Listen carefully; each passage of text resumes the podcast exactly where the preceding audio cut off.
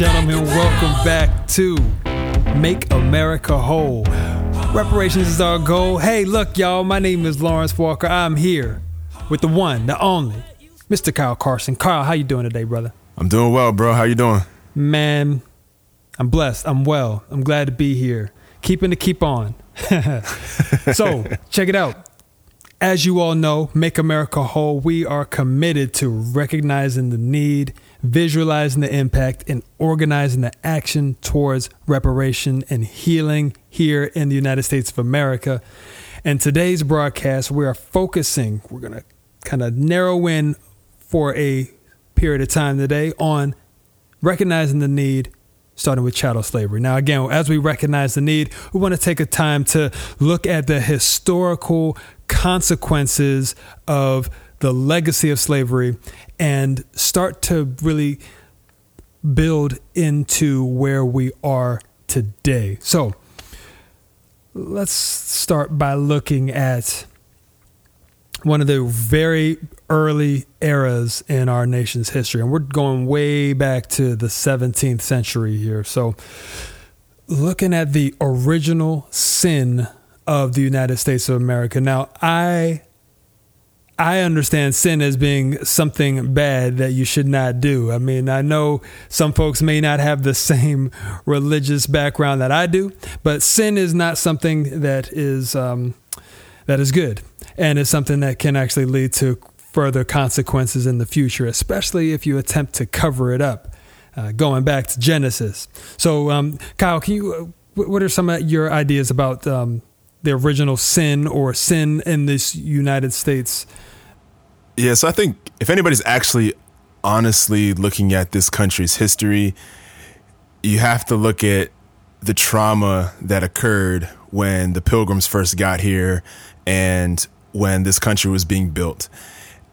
That starts with their relationship with native nations who were here and were and I like saying native nations because these were nations. These were nations of peoples who were organized, who had, you know, large large communities, capitals. This this this is what was here on this continent um, before pilgrims got here, and so you know the original sins of this country include the genocide of native nations, um, and and also part and parcel with that.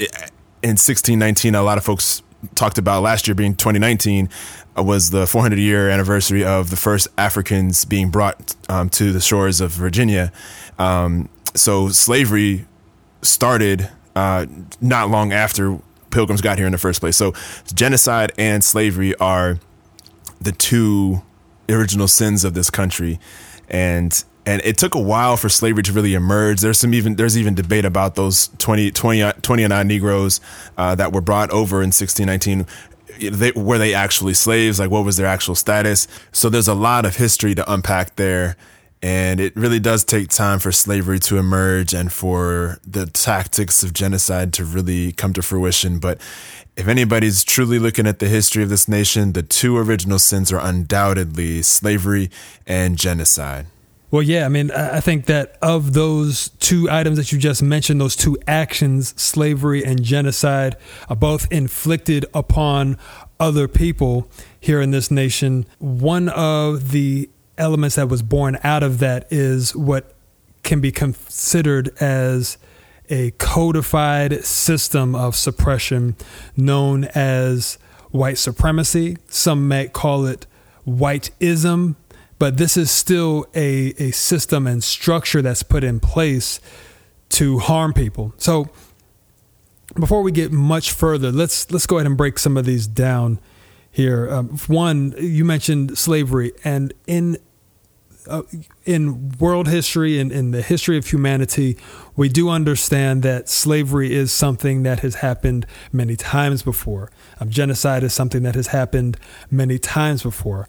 Always uh, very unfortunate, very disturbing, very sad and tragic uh, for people to behave that way towards other people. in the context of America, the institution of chattel slavery was something that we've we've may have heard in grade school or growing up. It wasn't until I took a class, uh, actually a not a history class at all. This was actually a real estate course um, uh, some time ago, where I actually really got acquainted with the term chattel and how chattel is is well, chattel is an item of tangible or immovable property, except real estate and things such as buildings connected with real property. So, making a person property, that is basically what chattel is. So, Kyle, I want to share with you a another definition, and really, I want to share this with everybody. And I've I've got this definition of the combination of racism and white supremacy, whiteism. Uh, these are terms that I learned from Mr. Gus T. Renegade, uh, who is the host of the Cows radio broadcast. Uh, he defines it as this, and I, I've adopted this as well a global system of people who classify themselves as white and are dedicated to abusing and or subjugating everyone in the known universe who they classify as not white. So, there's our two definitions. Kyle, any thoughts on those? Yeah, definitely. I'll add that white supremacy created race in this country. And a lot of people talk about race and say, oh, well, don't we all look differently? Like white people are white and black people are darker skinned, and that's real. Race does not biologically exist. Race exists in the social construct of this country. And because of the dominance of this country globally, it has had global impacts. So when people talk about racism, it also is based on the white supremacist model which you described. So racism is by definition white people on top and black people or non-white people below whiteness. That's the definition of racism. So when people talk about reverse racism stuff like that, the idea of race came with the idea of white on top, non-white below. That that's it. That's that's that's the definition. And the fact that that's baked into this country, which we'll talk about in a little bit, is is comes is part and parcel with this whole white supremacy concept, which again is unique to what the United States did with slavery and genocide. Like that, those the combination of those is really what makes um, is really the, are the key ingredients to what made America what it is, and um, those are some pretty pretty tragic ingredients to be the beginning of your country. So, with that being the beginning of the country, these this trifecta of the original sin, slavery, genocide, racism, white supremacy. How are we finding where the convergence of these three elements really came together? Yeah, a lot of people point to Bacon's Rebellion as a, a key flashpoint for this discussion. Um, and so, just a little going a little bit down the history of Bacon's Rebellion. This is 1676 Virginia. Virginia is still a colony at this point. The governor of Virginia, the colony, is William Berkeley. And the rebellion is led by Nathaniel Bacon, who, for those who don't really truly look at the history, the deep history of this, he, he's kind of celebrated because he basically got together a, a diverse cast of people to basically try to overthrow the British rule in the in the colony. But Nathaniel Bacon was he was a greedy landowner, and his primary goal was to acquire more land by force. Um, and when I say acquire more land, basically continue the the, the precedent of genocide against Native nations. Um, he he had some land, he had some power, but he also was on a personal. He was not included in Berkeley's, you know, um, leadership within within the the the governance of the, the, colony, and he wanted to aggressively expand his own wealth and his own property. So he wanted to essentially have a blank slate to wage war on Native nations and, and expand his own territory. And he promised, you know, indentured servants, white indentured servants, enslaved Africans, um, and and even other Native nations nearby to to you know to basically overthrow the the British rule in Virginia so that they could do what they wanted in terms of expansion. Um, so it wasn't necessarily, it was, he didn't have you know noble goals by any stretch. So basically, what what he did was he he, he united these people together, and they basically stormed the capital, um, Jamestown in Virginia, and Berkeley fled. Um, he and he and his and his you know forces fled and went across the river um, for a couple of months. So so Bacon and his folks you know, actually took control of, of, of the colony for a little bit. Um, Bacon ended up dying of sickness, um, and other folks, you know, tried to try to lead it. They weren't as effective, um, and eventually the British British forces came back and, and sent reinforcements and squashed the rebellion and hung, I think, I don't know, 20 or 30 people. I can't remember how many it was. Um, but, but basically the, the rebellion was eventually squashed. So I think the lesson here is that, you know, genocide was kind of an undercurrent of American history, including this moment. Um, but what came out of this moment was a general fear by the British elite that if the have nots realized that they were all in the similar station economically, that they had the human power to either physically or by vote or by other means really redistribute the wealth and really take more ownership of power. So what that led to was a deliberate strategy on the part of the British elite to delineate between indentured servitude and enslavement. And indentured servitude essentially became more and more a white thing, and slavery became more and more reserved for those from the African continent and their descendants. And this took some time to really materialize, but you really see this codified in writing in 1705 in the form of the Virginia slave codes. And so from that experience, we begin to see the birth of whiteism. And, and in fact, this is not the beginning of some of those codes. There is some evidence to show that as early as 1640, colonial courts in Virginia began construing these racial identities to determine who could be enslaved and who could be enslaved for life. Uh, and this is according to Dr. Gerald Horne. Uh, but what we did see is that, as you mentioned, in 1705, that's when the slave codes became uh, really codified. This is shortly after Bacon's Rebellion. Because, of course, when people are able to see who the so-called real oppressor is, uh, then there's an opportunity to really topple that person. So what we're seeing is that this concept of white supremacy is something that has harmed both black and white people uh, to some degree. Uh, I think that black people have obviously been the the the ones that are hurt the most by this system. Because even today we see that there are many white people who practice white supremacy. And also there are some non-white people who attempt to uh, get in on the so-called structure the so-called caste system that is within the system of white supremacy that keeps people divided and um, we're not able to find a solution to many of our problems. So I want to mention that uh, some of the language in the slave code it says all servants imported and brought into the country who were not Christians in their native country shall be accounted and be slaves. All Negro, mulatto, and Indian slaves within this dominion shall be held to be real estate if any slave resist his master, correcting such slaves, and shall happen to be killed in such correction, the master shall be free of all punishment as if such accident never happened.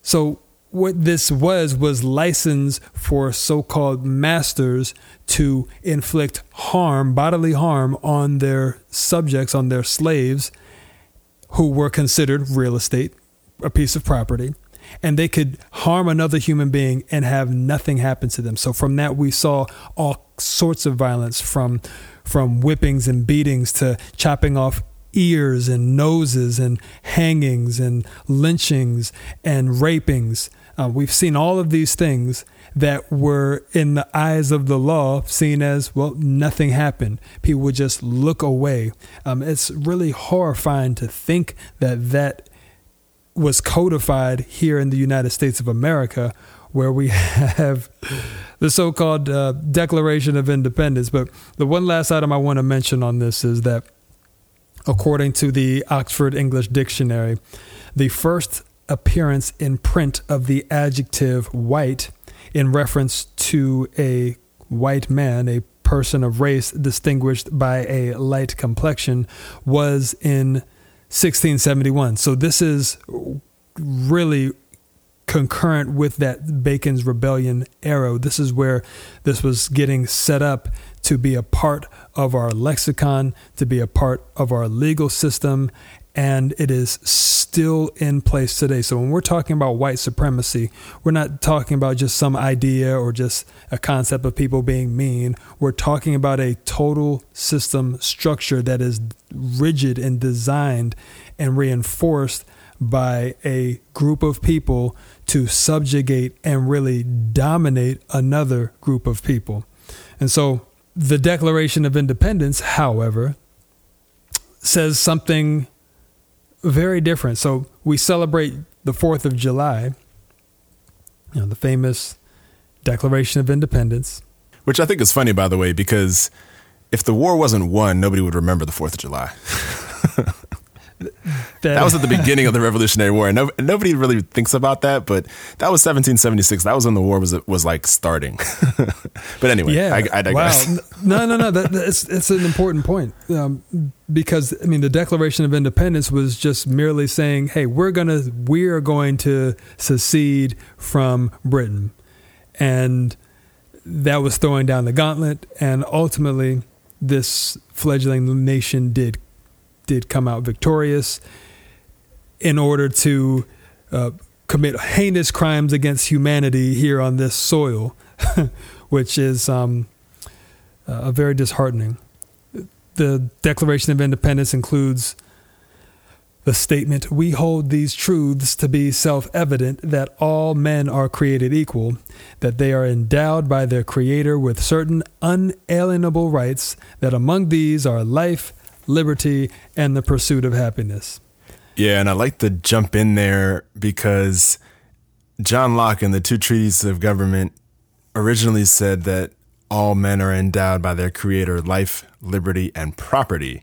And the founding fathers changed it to life, liberty, and the pursuit of happiness because they knew damn well some people were property. Mm-hmm.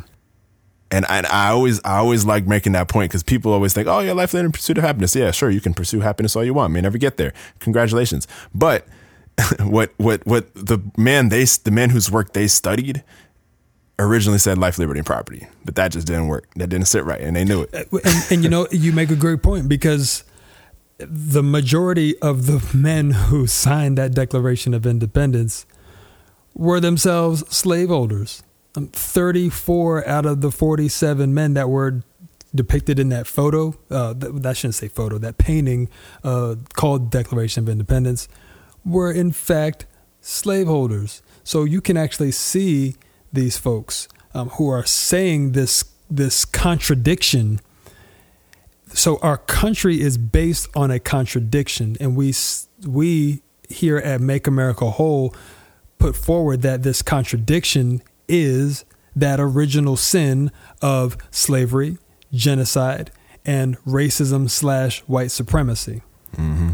The contradictions are glaring, and there's always been a, a, a tension here because of that, uh, which is something that we plan to correct in the process of our recognizing the need, visualizing the impact, and organizing the action towards repairing and healing so that we can be whole as a nation. Yes, indeed. So Let's take a look here at a couple of articles in the Constitution. Uh, this will be relevant not only to our discussion today, but to future discussions. Specifically, we want to look at where the Constitution is contradicting the Declaration of Independence. Didn't we just say all men are created equal according to the Declaration of Independence? Indeed. I just want to point out the time that has elapsed throughout these pieces that we're mentioning. Bacon's Rebellion was 1676. The Virginia Slave Codes were 1705. The Declaration of Independence was 1776, and the Constitution was ratified after the war was won in 1788. So there has been over a century of time between Bacon's Rebellion and all of those other events. So there had been ample time for these folks to have a come to Jesus moment for these so called Christians to really rectify these issues. But no, they decided to double down on white supremacy, racism, genocide, and slavery. You know, that's what Dr. Gerald Horne refers to as the apocalypse of settler colonialism. Like it, it was, it, so it might have been Yes. all well and good for, for you know, white male property owners, but it was an apocalypse for those who were non-white, and um, maybe for some who were just not landowners. so we're talking about And of course, women and women and black people, native nation, those of native nations, everybody else obviously were, were subjugated as well. But even even white male non-property owners were also shafted. Yeah, and you know, I think that that's something that's worth investigating in a future episode as well, because while there were distinctions, certainly, and in, and to this day, between genders, uh, there's a really excellent read called "They Were Her Property" that looks at the uh, the female counterpart involved in slavery and how that was also a cruel and wicked uh, person to be subject to as well. So I don't want to uh, excuse anybody, but we have to uncover the whole story and really get down to this because our goal here isn't simply to, ah, well, point figures, yeah, you did this, you did that. Our goal here is to recognize the need for correcting this so that we can have things in balance and be whole. So moving forward, in looking into the Constitution itself, let's take a look at Article 1 and Section 2. This is the one that deals with slaves counting as three fifths a person. So, just told you about the Declaration of Independence and told you that of the folks that signed that, most of them were slave owners themselves. Well, one of those, again, I've I think I've shared in the past. My family has connection to James Madison, one of our so-called founding fathers, um, that enslaved some of my ancestors. So my respect for him is quite low, but I do want to say that this man was responsible for writing the Federalist Papers 54, where he came up with the concept of the three fifths compromise because he wanted to protect his property and make sure that they had no rights, not even right to be counted, to give power to another uh, another group. And so we're looking at these contradictions being wrapped up, and it's just it's really perplexing to see how these folks uh, really took a painstaking period of time to put together this system that was rife with compromises and contradictions that they themselves had to deal with because they knew that they weren't really committed to equality. They knew they weren't really committed to justice. And so we'll see later on how their offspring continue to try to find ways to say, oh, well, this group of people isn't really human. We weren't really talking about these people when we were saying all men are created equal. So we see that. Um, also, in the Constitution and some of the other areas where we're pointed out the concept of, uh, of of slavery. We have also in Article One and Section Nine, the first clause talks about there's no power of the federal government to ban slavery until 1808. Uh, we also see in Article 5 that there would be no constitutional amendment to ban slavery until 1808. They were really committed to having this thing go on until a period of time when at least the people who signed the Constitution would have gotten as much use out of their slaves as they could while they were alive. So this is 31 years after the Constitution is signed. So again, these folks who are putting this this document together know that they have committed a sin. They like you can tell they kind of feel I w- I shouldn't say that. You can tell that they are dealing with something that they know is not right. And yet they continue to move forward and set the foundation for this country. So uh, later on, there's some other amendments that, that come into play. Uh, we don't want to spend too much time on those today, but I do want to make mention of the 13th Amendment, which talks about, um, well, it states this uh, neither slavery nor involuntary servitude, except as a punishment for a crime whereof the party shall have been duly convicted, shall exist within the United States or any place subject to their jurisdiction. So basically, that is a amendment that is outlawing slavery except for punishment for a crime. So we'll touch on that. Well, we'll touch on that in a few minutes. Uh, Kyle, any items that you want to point out or, or discuss about the Constitution that we covered so far today? One thing I will add is that the Federalist Papers are really where the founding fathers were arguing back and forth about how the Constitution would be formed, and you know Hamilton was was a big player in those, and and others. So you know, the idea that the founding fathers were a monolith and they all agreed on the same things is is just a lie. Um, but the fact that Madison authored this one and that this one got in, or that that three fifths idea got in, is is extremely telling in terms of the the, the North's um, complicit nature with the whole idea of slavery, and even allowing slave the enslaved Africans to to count somewhat as people in terms of in terms of congressional representation. Um, I, to me, that that whole thing is just is just so blatantly despicable. Um, and last last episode, we talked about how how they talked about the, slavery was a necessary evil. You can't you can't say give these guys a pass. As I know, Lawrence, you've mentioned this before.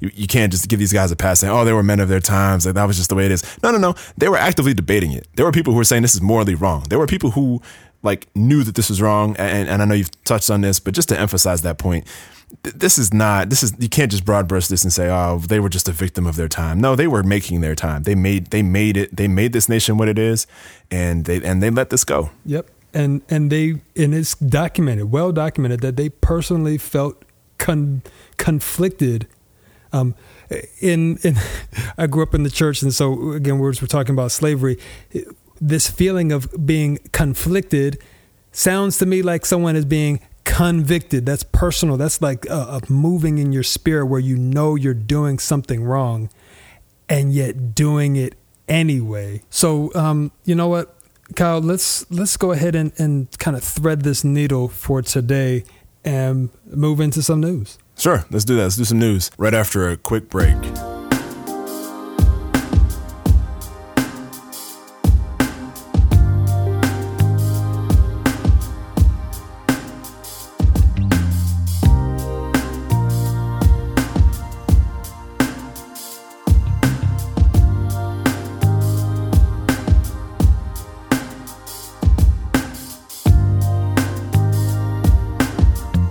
Yeah, I know. Um, last week we talked about how Robert Smith had a video where he was talking about corporations stepping stepping up and, and playing a role in this co- conversation about reparations and doing their part to to investigate and fund you know reparations for African Americans since they a lot of them are culpable. And he also mentioned that the federal government is is largely responsible for it, but as a as a corporate owner, as a well not an owner, but as a corporate uh, chairperson and and and leader, he correctly identified that corporations can have a role to play in this too. You know, we talked about him in, in that news, and wouldn't you know it, then news comes out the following week that he is being investigated by the IRS for allegedly not paying taxes on about $200 million in cash assets that were moved through an offshore account. He has not been charged with anything. He's just being investigated. So, what are your what are your thoughts on that? Well, my thoughts are it is always you're always in a situation of being uh, caught up when you're speaking out for the benefit of black people uh, especially if you're a person that has great stature great wealth.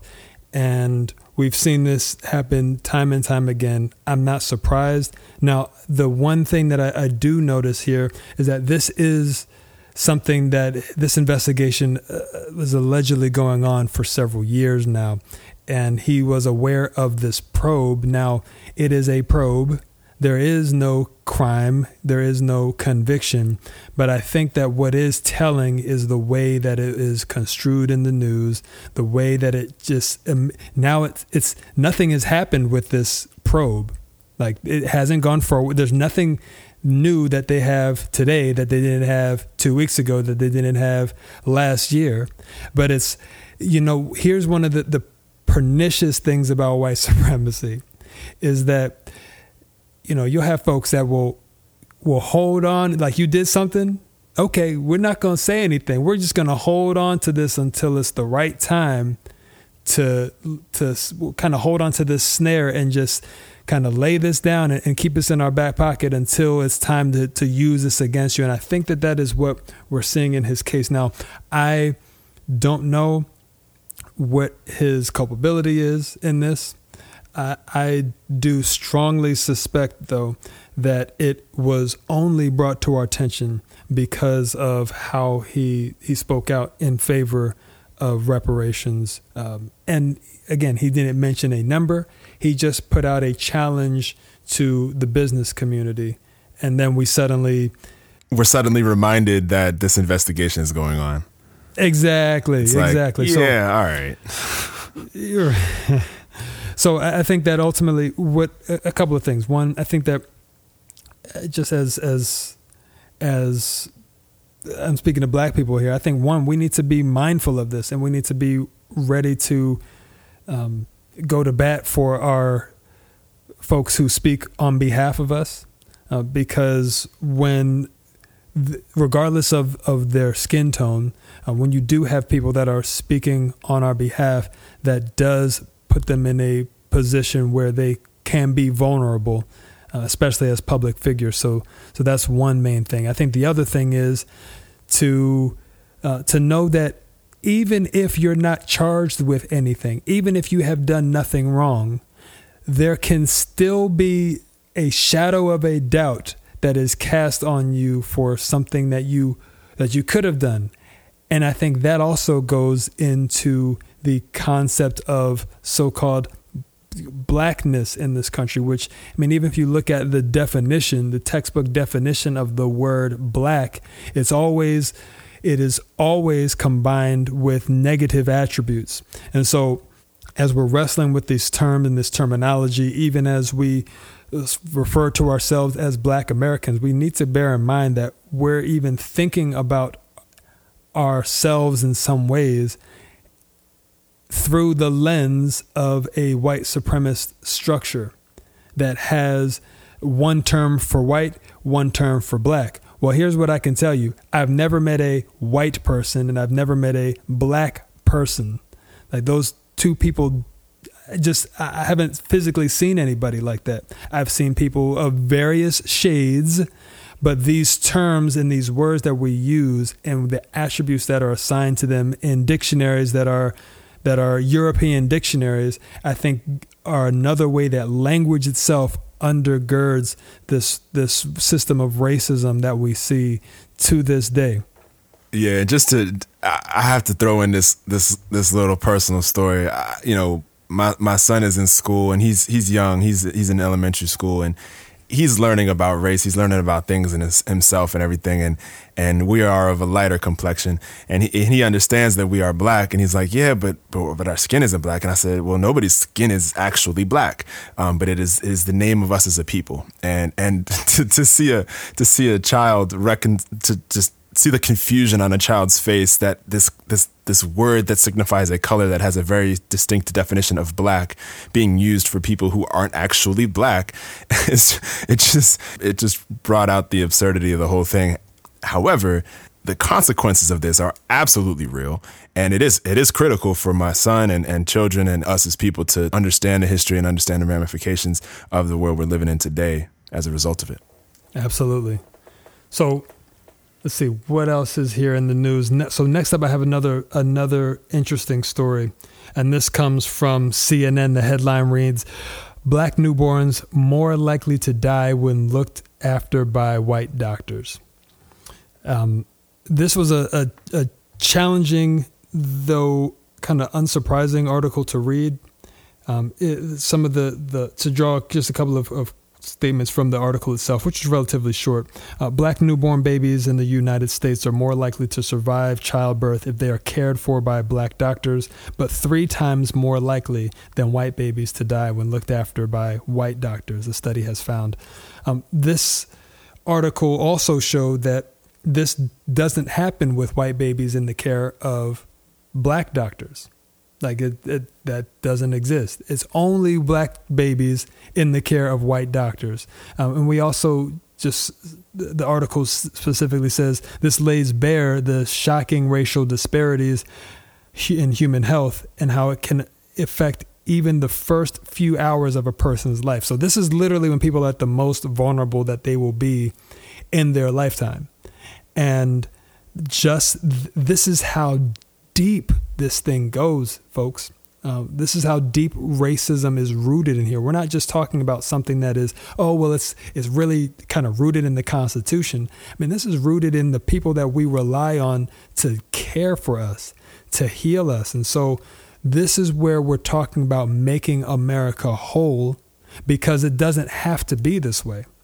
And what one of the things that I, I really found very discouraging about the article and I I will assert that it is a practice of racism, is that the authors in the article didn't really draw any conclusions of it.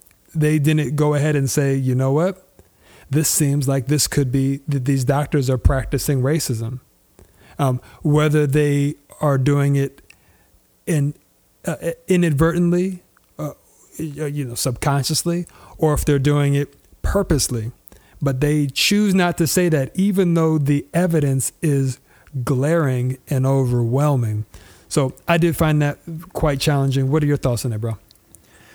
Yeah, unfortunately, my reaction is is was similarly was similar in the sense that I wasn't surprised, sadly, um, but but that doesn't make it any easier to hear it, and yeah, I mean, I just I just have to just take a deep sigh. I, have recently read Medical Apartheid uh, by Harriet Washington, and and just the history of the medical atrocities against our people in this country are horrid and just and just just disgusting. And so you know, th- this statistic and this this study is is just another reminder that our bodies and our lives have never really been respected and never been treated fairly and equally. And, and have never have our bodies have never received the sanctity that white people have, have been have been afforded. And and when you're talking about the birth of a child and children I mean that's that children are just innocent. And and and there's just no excuse for stuff like this. Uh, and, mm-hmm. and and you know no moral excuse I'll say there there's there's racism is the reason but that's all I got for that one yeah uh, and look this this just reminds me of the legacy of those slave codes where where it literally says um, that a person who is held as a bondman as a slave by a master the master can inflict whatever cruelty they wish, and it would be as if nothing happened. So, I mean, we hear horrific stories of doctors who uh, experimented with black bodies in that book, Medical Apartheid. Uh, highly recommend that read.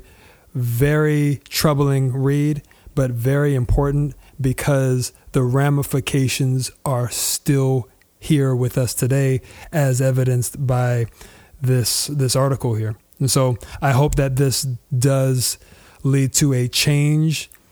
And honestly, I think that the the best change might be we need more black doctors. And you know what I think can help lead to more black doctors? Reparations. Reparations. I was, I was late on the cue. Actually, I could have jumped in. And, yeah, no, no, no worries, brother. I, like, I know the answer to this I question. Mean, I've studied all night.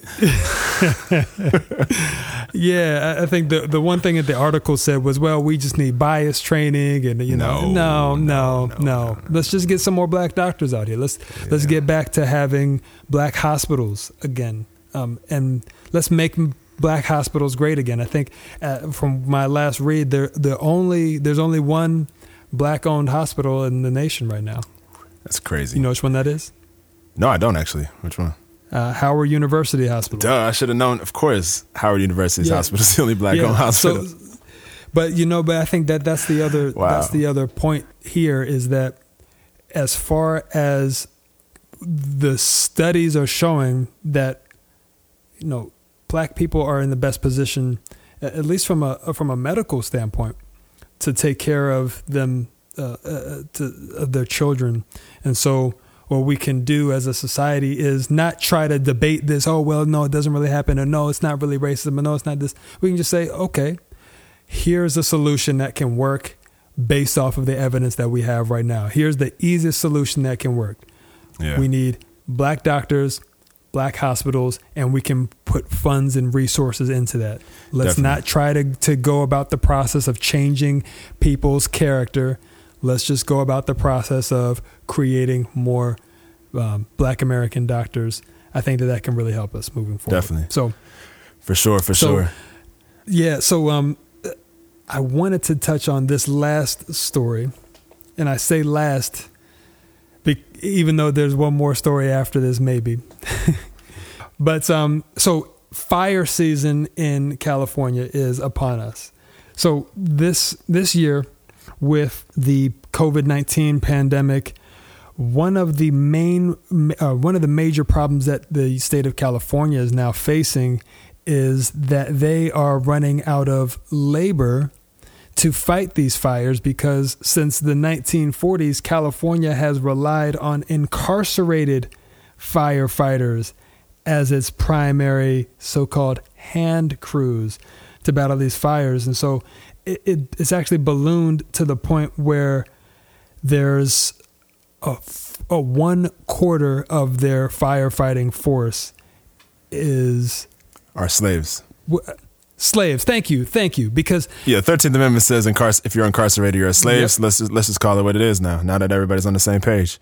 so this is this is an article from the Insider uh, titled "As Fire as Wildfires Sweep Through California, COVID nineteen impacts the state's ability to rely on inmate fire crews." So, uh, to give it just a, a little bit more background, according to the California Department of Corrections and Rehabilitation, about 2,200 inmate firefighters are used to fight wildfires across the state. Inmates who participate in fire crews are required to go through the same training as the state's seasonal firefighter employees and often must work on the front lines of the fires. However, the people on inmate fire crews are paid between two and five dollars a day, with an additional one dollar per hour when they are on a fire. So, where one we're seeing that that slavery is still in the United States, it never was abolished. It was just put into a new form. So now we see slave laborers out fighting fires in California. And now California is grappling with the issue where they don't have enough slaves to fight their fires. Um, what is going on in this so-called? Well, this is supposed to be. If this is now, sometimes I hear this. I could be wrong, but sometimes I hear that California is so-called the most, um, the most progressive state in the union, the most liberal state in the union. If this is liberal progressivism, we are in real trouble. Yeah, yeah. I when you when you sent me this article, I am embarrassed as to how shocked I was. I, I was shocked about it. I was like, "Wow, really?" Then I was like, "How how could I not?" I, I, and I was ashamed as as to how I'm ashamed at the disbelief that I originally felt when I re- read this, and um, I'm I'm I'm laughing. I shouldn't be laughing because it, it's it's it's just it, it's really a tragic example, a contemporary tragic example of slavery and racism, white supremacy, all this stuff. And and and that's not to say that all the inmates, you know, fighting these fires are all black. We know that they're pro- they're not they're not all black, um, but we all know that that that the current slave model dis- vastly disproportionately impacts black people. Um, so we we know that we know that the people on the front lines of that are, are disproportionately black, and you see their wages there. I mean, th- this is deep sigh again. I mean, you got me on two, man. I this I, all I have is a sigh. I mean, this this is our country, and this is it's it's this this ties right back to the founding documents. It ties right back to that that delineation between whiteness and blackness. And until we are able to truly separate ourselves, separate our country's narrative from white supremacy, genocide, and slavery, and that power dynamic, that racial power dynamic, these types of things will continue to happen. Yeah, and you know, just on on that that article, mean, again, these these incarcerated, enslaved people are sent to the most dangerous parts of the fire, and paid nothing. So they're most they're most likely to die in these circumstances, be it by heat stroke or or a, another means. And you know, we we do say that there are this doesn't just apply to black people, but when we look at the incarceration rates in California, we're looking at overwhelmingly black people, um, black men in, uh, in particular. Uh, according to uh, a 2010 source from the, the 2010 census, the incarceration rate of of black people is almost four times the next highest group. Um, so we have 453 white people incarcerated in California for every 100,000 people. We have 757 Hispanic people incarcerated per 100,000 people. 3,036 black Americans incarcerated per 100,000 people and 996 American Indian and Alaska Natives incarcerated in California uh, per 100,000 people. So this is, uh, we're looking at primarily black people uh, incarcerated in California, uh, followed by Native, uh, Native Americans in California if this is progressive, this is what you call progressive in the United States, if this is supposed to be like the leading progressive state, bro, we're in trouble. We're in trouble. And that's the thing. Nobody ever said Democrats and progressives were not racist. I don't. I don't see that. I don't. I don't ever remember anybody telling me that that was the case. The New Deal was racist. I mean, the Democratic Party a century ago was the party of the KKK. That's all true too. I mean, ne- neither party has a stellar record on race relations. So, I mean, you know, John F. Kennedy dr- dragged his feet with, with civil rights. I mean, there, there's Clinton did three strikes. I mean, uh, you know, I mean, you know, none, no one, no, none of these parties are are about us, and so the fact that you you call out that this is the the you know progressive liberal state, and yet this is still happening, it just to me it just goes to show that there really is no political party that truly identifies with us and prioritizes our bodies and our lives and our value. I tell you what, though, I do want to spend a future episode looking into prisons and incarceration uh, more deeply because I know that while we are focusing on California, you're absolutely right. Um, this is not a a a left or right issue, Democrat or Republican issue. This is a America issue. And we can point to other prisons in other parts of the country that are just as cruel and practice the same sort of uh, labor in other ways in other parts of the country and, and far, far worse things as well. So, Yeah, Um, for sure. the, so hopefully we can get Michelle Alexander on that episode. You know what? I think, I think we can. That would be excellent. Yeah, for sure. So the one last item I want to touch on is a article that comes from CNBC where the uh, the headline basically reads millennials may inherit 24 trillion dollars.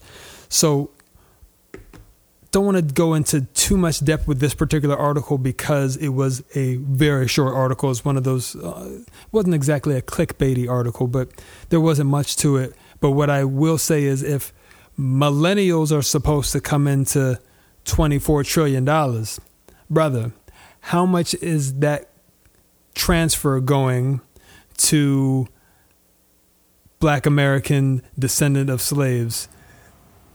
Yeah, I'm going to go with not a whole lot because wealth in the black community is minuscule compared to wealth in the white of compared to wealth within the white community. So, of that 24 trillion that millennials will be inheriting, I know we'll be getting a small fraction of that, and um, and I say that with a kind of tongue tongue in cheek tone. That doesn't make it any lighter than it is. It's it's just an example again of the legacy of slavery and white supremacy and the aftermath of them. This has real life dollars and cents impact on our lives in this world today, which is why reparations is the goal because without reparations, without a true honest atonement and redress of these crimes, you know, we we are going to be continuously left out of the wealth transfer, and we will continuously be on the front lines of fighting fires, and we will be continuously on the uh, will will continuously be the ones suffering the most from racist practices within the medical industry and and all of those things. So um, that, that's that's that's why we're here. That's why we're doing this. And I feel like I said that last week. And I, I think it's also a good time to reiterate the vision of Make America Whole, which, because we touched on these founding documents, the vision of Make America Whole is that we envision an America that lives up to its founding creed, that all people are created equal, and that they are entitled to life, liberty, and the pursuit of happiness, and that in this America, its people are enfranchised with all const- with all constitutional rights, without exception, and its people are free to move about with safety and opportunity. I couldn't have said it better myself, bro. So, folks, we want to thank you uh, once again for joining us this week for Make America Whole. Again, we are focused and committed on recognizing the need, visualizing the impact, and organizing the action to make America whole through a reparations program for foundational black Americans, descendants of slaves, and make sure that we come to a point where, as a nation, we can heal in so many different ways together. So we want to thank you for joining us. And by the way, we remind you once again to check us out on our website. That is at makeamericawhole.org. And pretty soon you'll be able to find us on all other social media platforms, including Facebook, Twitter, Instagram, all coming soon. We want to make sure that we not only provide you with information, but also information that you can share with others to begin having these conversations and dialogue. Yeah, definitely, definitely. And um, one thing I'll always say at the end of these, definitely want to shout out all the ancestors and the elders who made this possible. Um, from Callie House to Dr. Sandy Darity and Kirsten Mullen, um, you know, we, we are on the stand, we are standing on the shoulders of giants, and we are humbly just just one small piece of the puzzle for this reparations pursuit and we we want we have to always acknowledge them and all of their efforts and work so that you know we have had so that we have information and a platform to, to be a part of this conversation. And and again as Lawrence mentioned we thank you all for listening. We hope to hear from you and see you again soon. And uh, with that we'll sign off. Peace